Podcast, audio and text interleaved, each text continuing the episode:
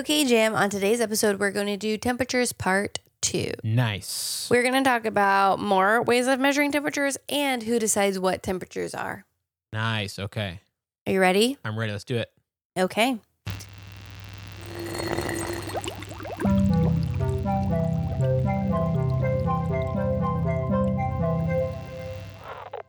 Hey, I'm Melissa, I'm Jam, and I'm a chemist, and I'm not. and welcome to Chemistry for Your Life. The podcast helps you understand the chemistry of your everyday life. Okay, so when I explained last week's episode to Mason about how thermometers work, the first thing he asked was, What about infrared thermometers? And then right. you said it was maybe because of your coffee roaster, which has both an infrared and a probe. Right. Right. Okay, so let's talk about those two types of thermometers because since then I've learned about them. And I was going to say, it's funny because my mother in law was asking, What did you guys record last week again? And I was talking to her about it, and she was like, So is that similar to like the ones they use at doctor's offices now? They're just like a, a button, which also I think is infrared, Mhm. right? And I was like, That's so funny. She had the first, same first question as Mason, sort of. It's slightly So different. now everybody. Yeah. But it's like we interact with those, and those are pretty amazing. hmm And they've become everywhere in the past, you know, few years since COVID. Yeah. So I'm guessing that's part of why. It's like, oh yeah, but how do those ones that are super fast and don't even need to like touch you directly Yeah. work? So makes sense. Okay, so we'll start with the first one the probe thermometers.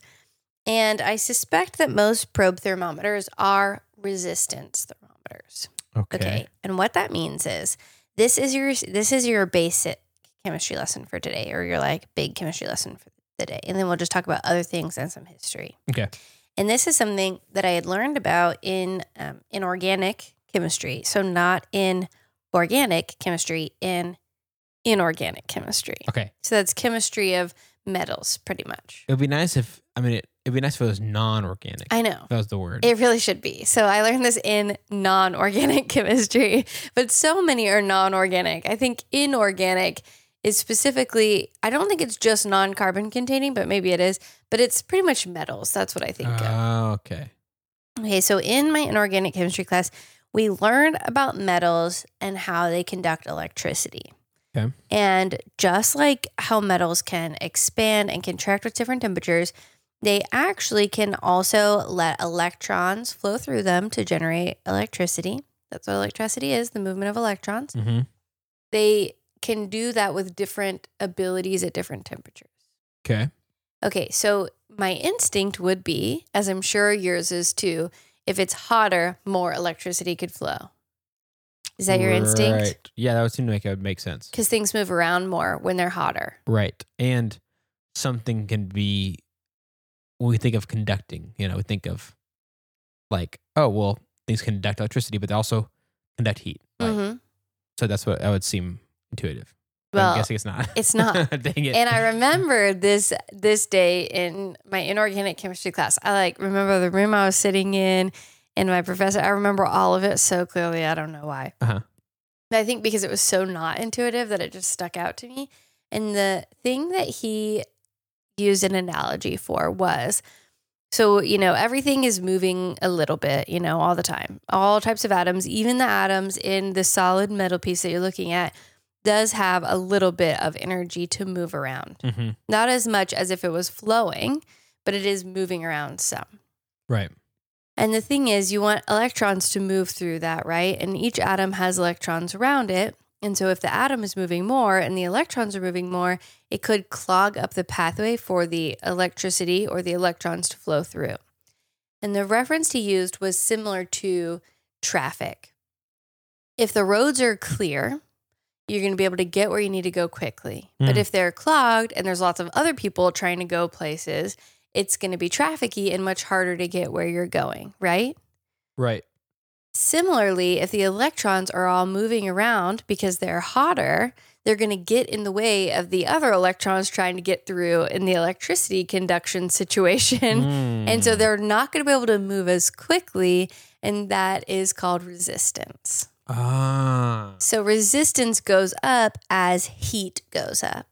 An- Okay. Another reference he uses if you're driving on a road with a bunch of potholes, like if you're trying to get somewhere and you're bumping into a bunch of electrons, Mhm. then it's going to slow you down versus if everything is a smooth, clear path, right? Right. And so basically, just the electrons and the atoms within the metal are getting in the way of the electrons trying to be transported, so to speak, through the metal. Got it. Okay. So as the temperature goes up, the resistance goes up too, and it does that in Mm. a linear fashion. okay. So you can, depending on what metal you have, measure that resistance and convert that to a temperature. Ah, so they just learn by a lot of testing and stuff. Mm-hmm. This sort of linear, like if you can kind of start mapping that, figuring out, okay, at this temperature, there's this much resistance, Mm-hmm. and true across the spectrum. So when we take a human temperature and it's at 98, whatever, Mm-hmm. um, they're really basing that off of when we warm up the metal Mm-hmm. to the temperature of that person's body, how much resistance is there Yep. once that happens? Yes. And then they can, oh, that's crazy.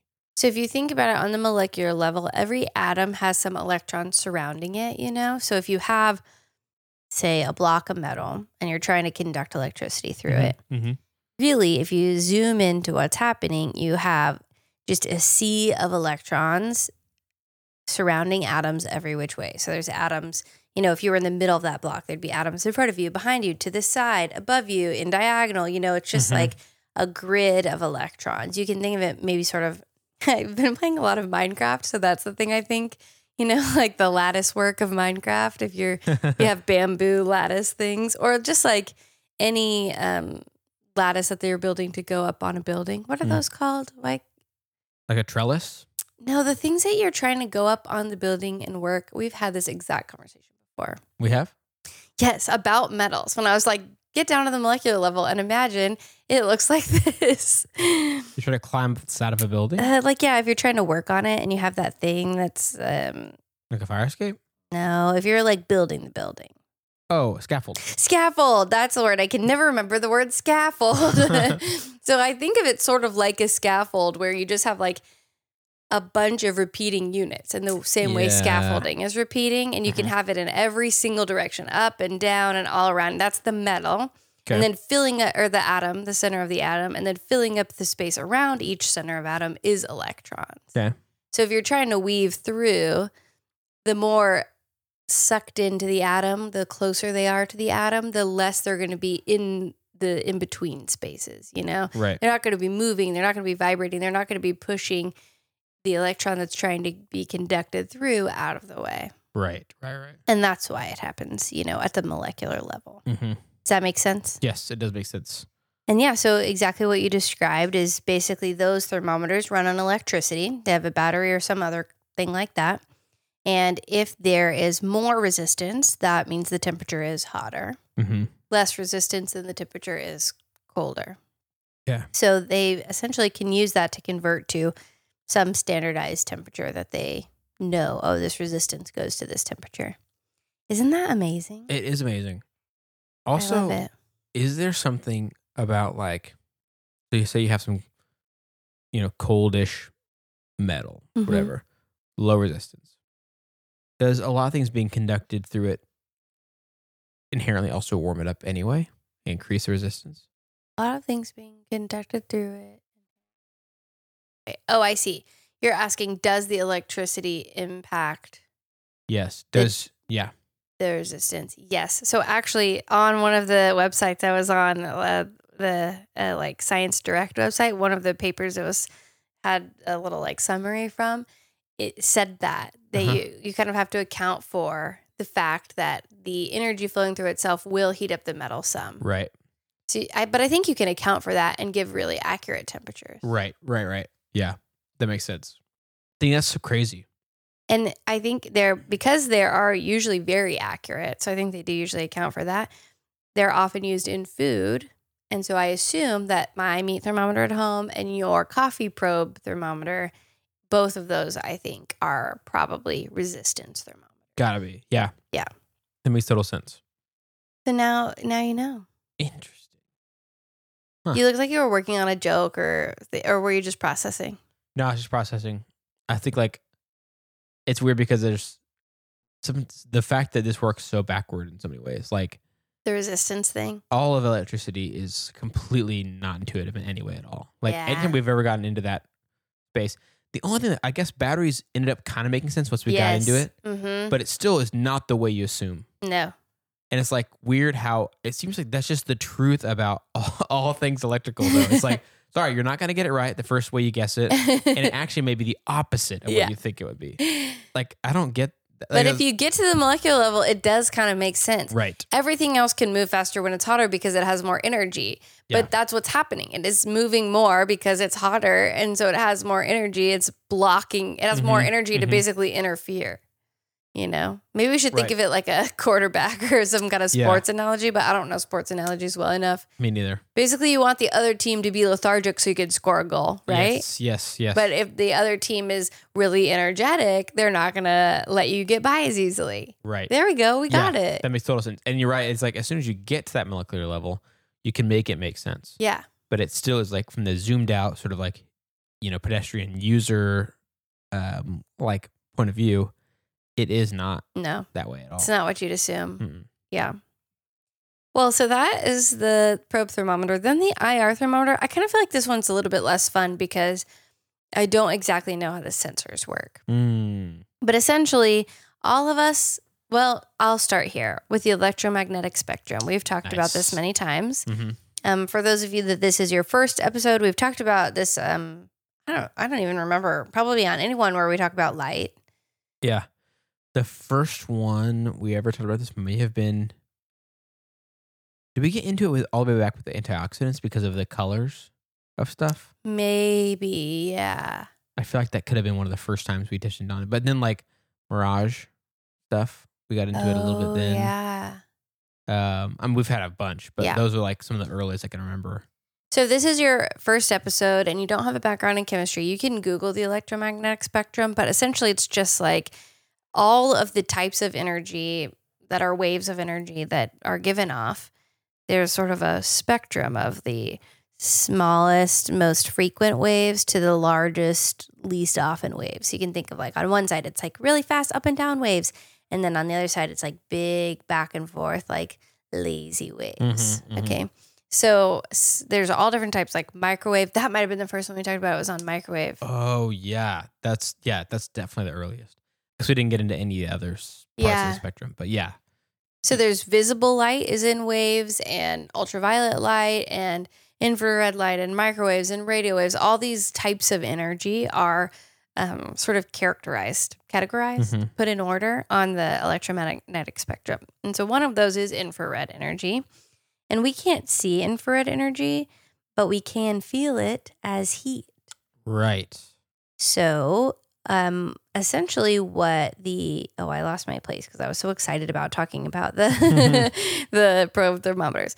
So, essentially, what um, happens is our body is always giving off some sort of heat, some sort of infrared energy that you can direct towards a sensor, and that sensor can convert it into a temperature. So, just imagine like there's a sensor that can detect it in the same way that if you have like thermal cameras or Mhm. thermal imaging, it's the same kind of thing, but they'll use there's usually a lens sensor that reads the light, uh, not the light, reads the energy, the infrared energy in a certain area and will direct it at that sensor, and that sensor will read it. Now, if you are directly in contact with a surface with your thermometer, you know, there's the ones that you put on the surface, then it's taking in only that area's infrared energy Okay.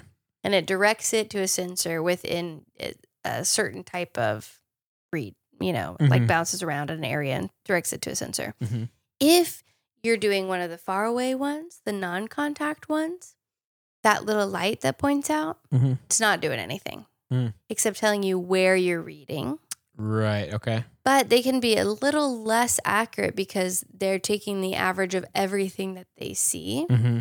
And so you have to program them to crop the image to only that certain area. Got it.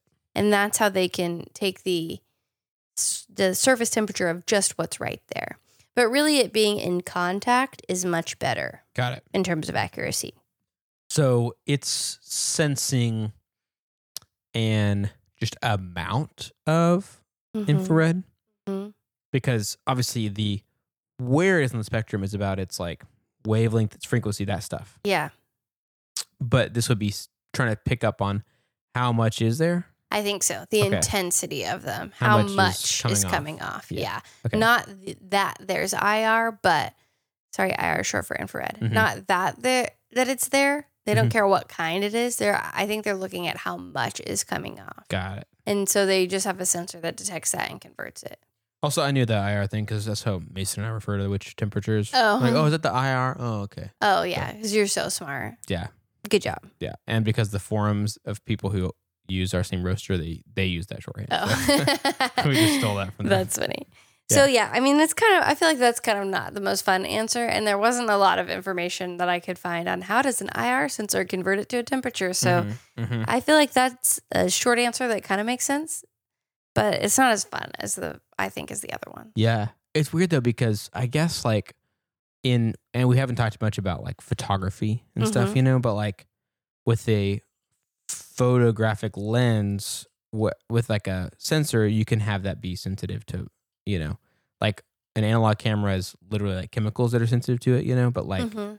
a digital one is, you know, like pixels that are sensitive to light. Mhm. But there's ones that can be sensitive to infrared light instead Mhm. of, uh, and that's how our baby monitors work Yeah. the ones we have in our house. So like Yeah. I can look at night and see. So I guess even though it's still a mystery, there's something to like, oh, something can tell if there's infrared. Yeah.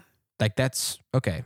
That at least gets me part of the way there. Like I yeah. I believe that's possible because I know it. 'Cause Because you've seen it. 'Cause I use it all the time. yeah. so just being able to tell like how much is there, you know, Mm-hmm. is is cool. Now, that makes me wonder like could it could like an infrared camera, for instance, also translate the information like what's the temperature in I found this? a paper about that. It was like, Ah. hey, um, you know, I mean, the setup, you have to justify your research, right? So the Right. setup for it that I read, I didn't read the whole thing because I'm like, this isn't going to tell me how this works. Uh-huh. But the setup was, you know, heat exhaustion is really dangerous. Mm. And so you have to be aware if people are becoming overheated. So can we use a camera to track body temperature, an infrared camera to Ah. track body temperature? Yeah. Wow. I know. I don't remember the conclusions. I don't think I read past the introduction. You know something cool about infrared? Just while we're on the topic. Yeah. One thing I've noticed as the the little little scientist in my head when I'm looking at our baby monitors, one of them is like yes. um outside of of like it kind of is angled toward my older son's bed, hmm so I can see more of the room in there. Mhm. And what's really cool that I remember noticing from the first time we started using these was that the rug, the little area rug we have in his room, looks like it's all one color Yeah. because, but it's actually not. It's not. But it's measuring infrared light, and so it's really all the same material Yeah. and the color of that material changing. But clearly, based on that sensor or whatever, everything that's on there is at least giving off the same Yeah. infrared. hmm So even though the color is different, so things just look different. So certain designs are just gone. Yeah. It's like, oh, it makes sense because this only exists Yes. in the spectrum of visible light. yes. That's where the changes are. But if there's no change in material, which might also potentially, but not in every case, change the like infrared, yeah. then it would just look the same. That just unlocked something in my brain. So that's true. And I remember us talking about what even color is, you know, and how in the dark nothing has color because there's no light. Right. We we watched an episode of Rhett and Link. Uh huh. And I don't remember why. Maybe because it was Halloween. They played uh, the international darts game in the dark. Uh, okay. And I was like, but I can see the design on Rhett's shirt. And I feel like if this is really because we could see things with infrared. Oh, so like if this if this is really an infrared camera, we shouldn't be able to see that because it's you can't see designs on things. And just when you said that, I was like, I bet it was a different material. And Yeah. that material was taking in and giving off heat at a different rate Right, than like the, the rest of his shirt. like a screen printed or like whatever, like like your Pepsi sweatshirt. Yes. Like I'm wearing a Pepsi sweatshirt because my family long worked for Pepsi. So I have this cute vintage but Diet you can Pepsi actually sweatshirt. feel the difference, I right? can feel the Yeah. difference. Yeah. And when the lights came on, Link had a shirt that did have a pattern, but you couldn't see it. And then I was like, I'm Ah. wrong, but why was that happening? Yeah. And it did not occur to me until just now that it probably had a different material right. on the design. It didn't really look like that. yeah, because there's so many different ways to to like print something on there. Like, yeah. some designs feel very much a part of the like Mhm. fabric, right? And others feel like on top of it or whatever. Yeah. Anyways, I remember being fascinated by that and being like, whoa, Yeah. on the infrared camera thing. So, yeah.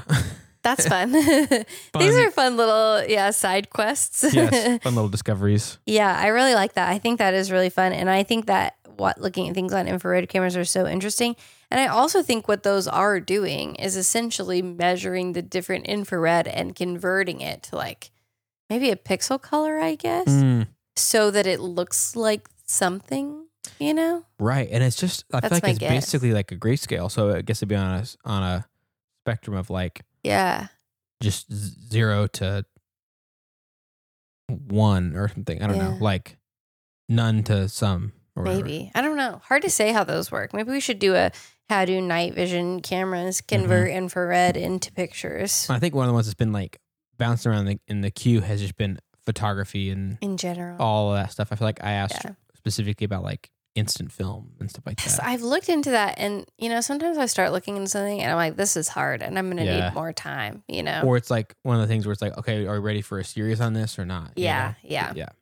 And some of it is, do I have time for this? I've been wanting to do nitrogen and how nitrogen fixing matters, and Mm, essentially, there's nitrogen in our air all the time, but we need nitrogen that's usable for plants right. for a while. But I'm like, oh, I need to make sure I dedicate a good amount of time, and I just don't always have time. so Right. Right. you know, one of the problems with having multiple jobs. Yep. Yeah. Being a little independent podcast like ours. Yeah. Anyway, so that is that's how those two thermometers work. Awesome. I was really excited about the probe thermometers because it reminded me of that lesson that I learned a long time ago. And I was like, Mhm. yeah, I knew that. So that was fun. That's cool. So now let's talk about what even temperatures are. Okay. Well, how long have we been going? You think we have time for this? Should we extend it to a part three? We've Been going for 22 minutes. That seems like a whole episode. Yeah, maybe so. Maybe I'm just gonna leave y'all hanging for one more one more week. Part three on the history. It'd be kind of like a shorty but a goodie. I like that. Okay, great. Well, I guess we can just wrap it up here. Do you want to talk about something that made you happy this week? I would love to. Let me find it. In your brain. Hmm. Do you already have one? No. This caught me off guard. I was thinking we have special bonus episodes for our uh, patrons where we talk about not chemistry things yeah. and mostly our lives. And so I was thinking about those things so hard that I forgot to think about something for this. Oh, I've got one. Okay, give it to me. Okay, so last week we did our um, coffee hour with our Ugh, H bonders, our patrons, yeah. which by the way is very fun. So It if you've ever fun. thought about joining our Patreon and you specifically thought about joining at the our H bonder tier, which is our highest tier, you get to do a monthly coffee hour on online on Zoom with Melissa and I and our other H bonder patrons. We hang out, we talk, we catch up, we talk about some chemistry, some non chemistry, all that kind of stuff. Super fun. But we hadn't done that in a while, especially the last couple times we hadn't been together in the same Mhm. place when we did it, you and I. So this time we got to do that. And then Melissa and I and Mason, uh, Melissa's husband, and then my wife, M, we all got to hang out, eat dinner, and watch an episode of Rings of Power, which I have been dying. We've literally been watching it for a year. hmm Yeah. It's truly been one whole year. Yep. And it's only eight episodes. That's how much we hang out. well, we were like, yeah, I think it might be, t- is it eight or 10? no, I don't remember. I don't remember. But we had, I did have that thought whenever we decided to be like, and everyone's probably experienced this, where you decide you're going to watch a show with a person or some people, Yeah. and you sort of make that pact, which is like, okay, that means we're only watching this when we're together. When you do that, you do um, commit yourself to something. Yeah. And sometimes that means taking a show much lower than you want to. But Yeah. every episode is a little victory. Every time we can get all four of us in the same place at the same time For It- long enough to watch for long enough, it's this great treat. So So close. well, and then we picked a date next month to be like, okay, we're gonna watch two. We're gonna finish the episode. We're so or the series. We're so close. And we are like, I scheduled nothing the next day, but I'm taking a like a Christian history class, and we have to make up a day. And he scheduled the makeup for the next day. Mhm. But me and Mason were like, no, we're gonna power through as long as it takes. We'll stay up late and get up early the next morning because we promised jam. Yes. so we're gonna stay up late. I'm not gonna complain. Yeah.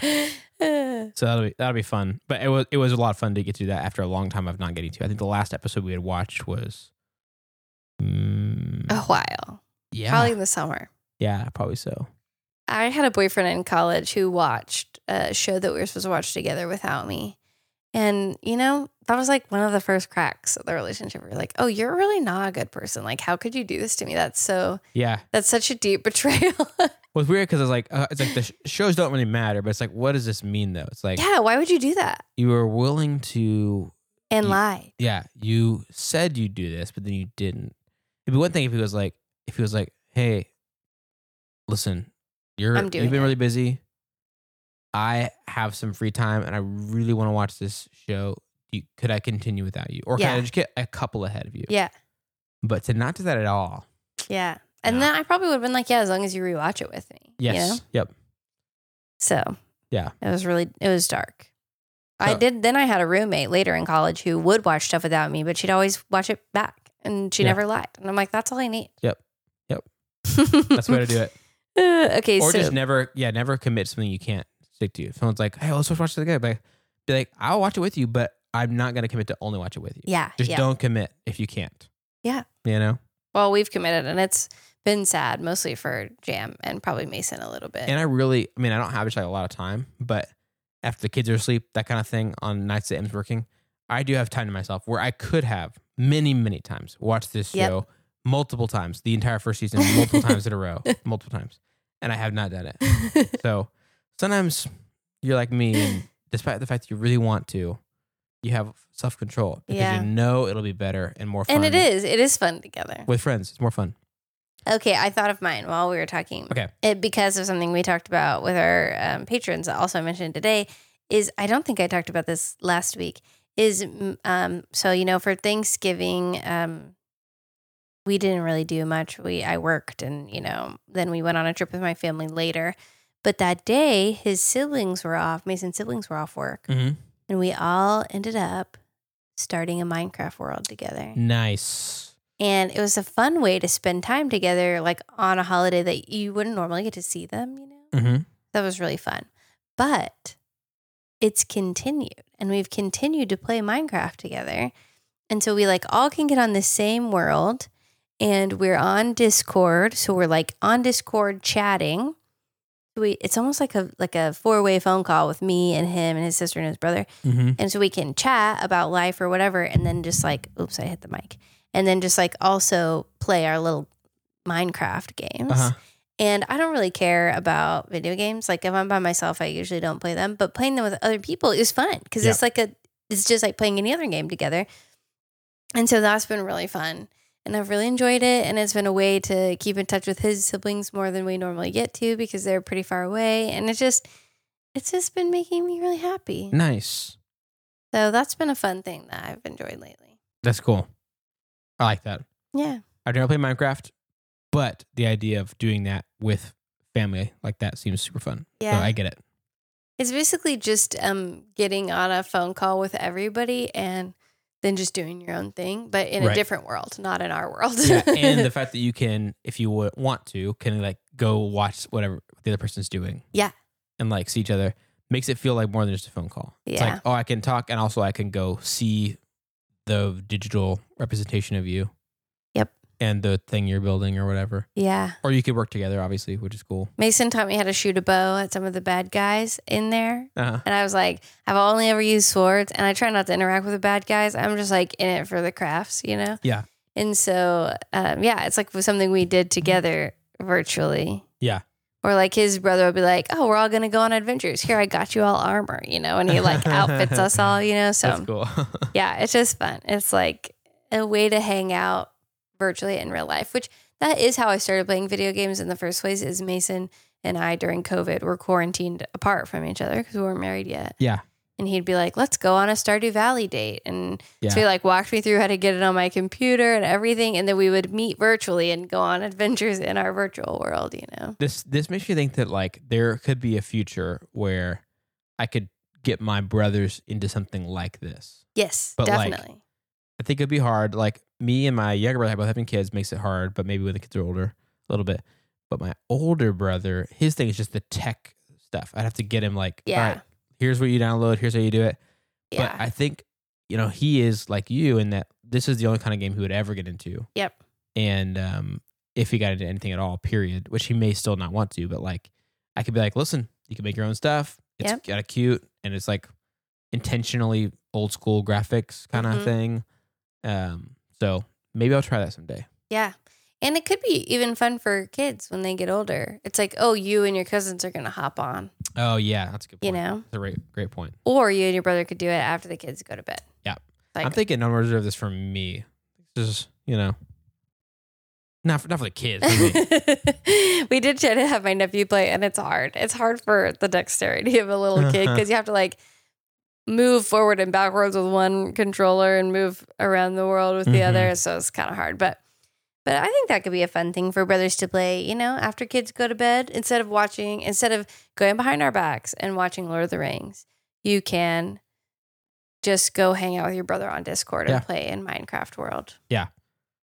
I think that'd be fun. And you just what you have to do is for your other brother who's not tech savvy, just download it for him when he's in town. Yeah. Be like, here, I'm gonna put no, I'm gonna just I'm gonna buy it and I'm just gonna put it on your computer. yeah. He also And doesn't then- even have a computer right now. He's one Oh, of those man. people. Does he have a PlayStation? Oh no, none of us have any PlayStations or anything. We does he all- have a does he have anything that he could play a game on? He has a phone. I don't know if you can play it on a phone. Yeah, he he was he something's wrong with his computer and he hasn't gotten it worked on. I don't I don't think it's gonna work. But yeah, there's a lot of hurdles there. But he's actually tech savvier than I'm making him seem.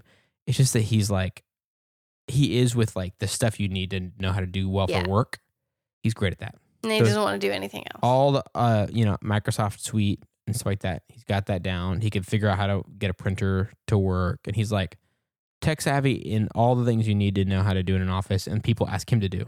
Yeah. But anything outside of that at all, yeah. He just chooses not to engage. basically. And so his Yeah. his knowledge has not continued to grow. Yeah. You know, so nothing recreational, almost at all.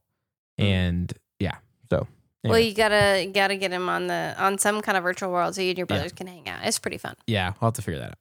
All right. Well, um, that was fun. Thanks for letting me talk about Minecraft, and uh, thanks for thanks for your questions about thermometers. This has ended up turning into a little series, I like it. a little short short bites series, just a little bit after a little bit. Yep. And then we'll talk about the history next week. There won't be a whole science lesson, but more just like how did this end up happening? Nice. Great. Well, thank you for teaching us. Thank you for being willing to take this into multiple parts and explain something that seems simple, but is clearly not. Um, and it's been fascinating. I love it. And if you have a question or an idea or a thought or whatever, or follow up or a correction or something, you can reach out to us on our website at chemforyourlife.com. That's chem, F O R, yourlife.com to share your thoughts and ideas. If you'd like to help us keep our show going and contribute to cover the cost of making it, you can go to patreon.com slash chem for your life to join our super cool chem community of patrons with multiple tiers, different different perks, rewards, ways to interact with us, that kind of thing.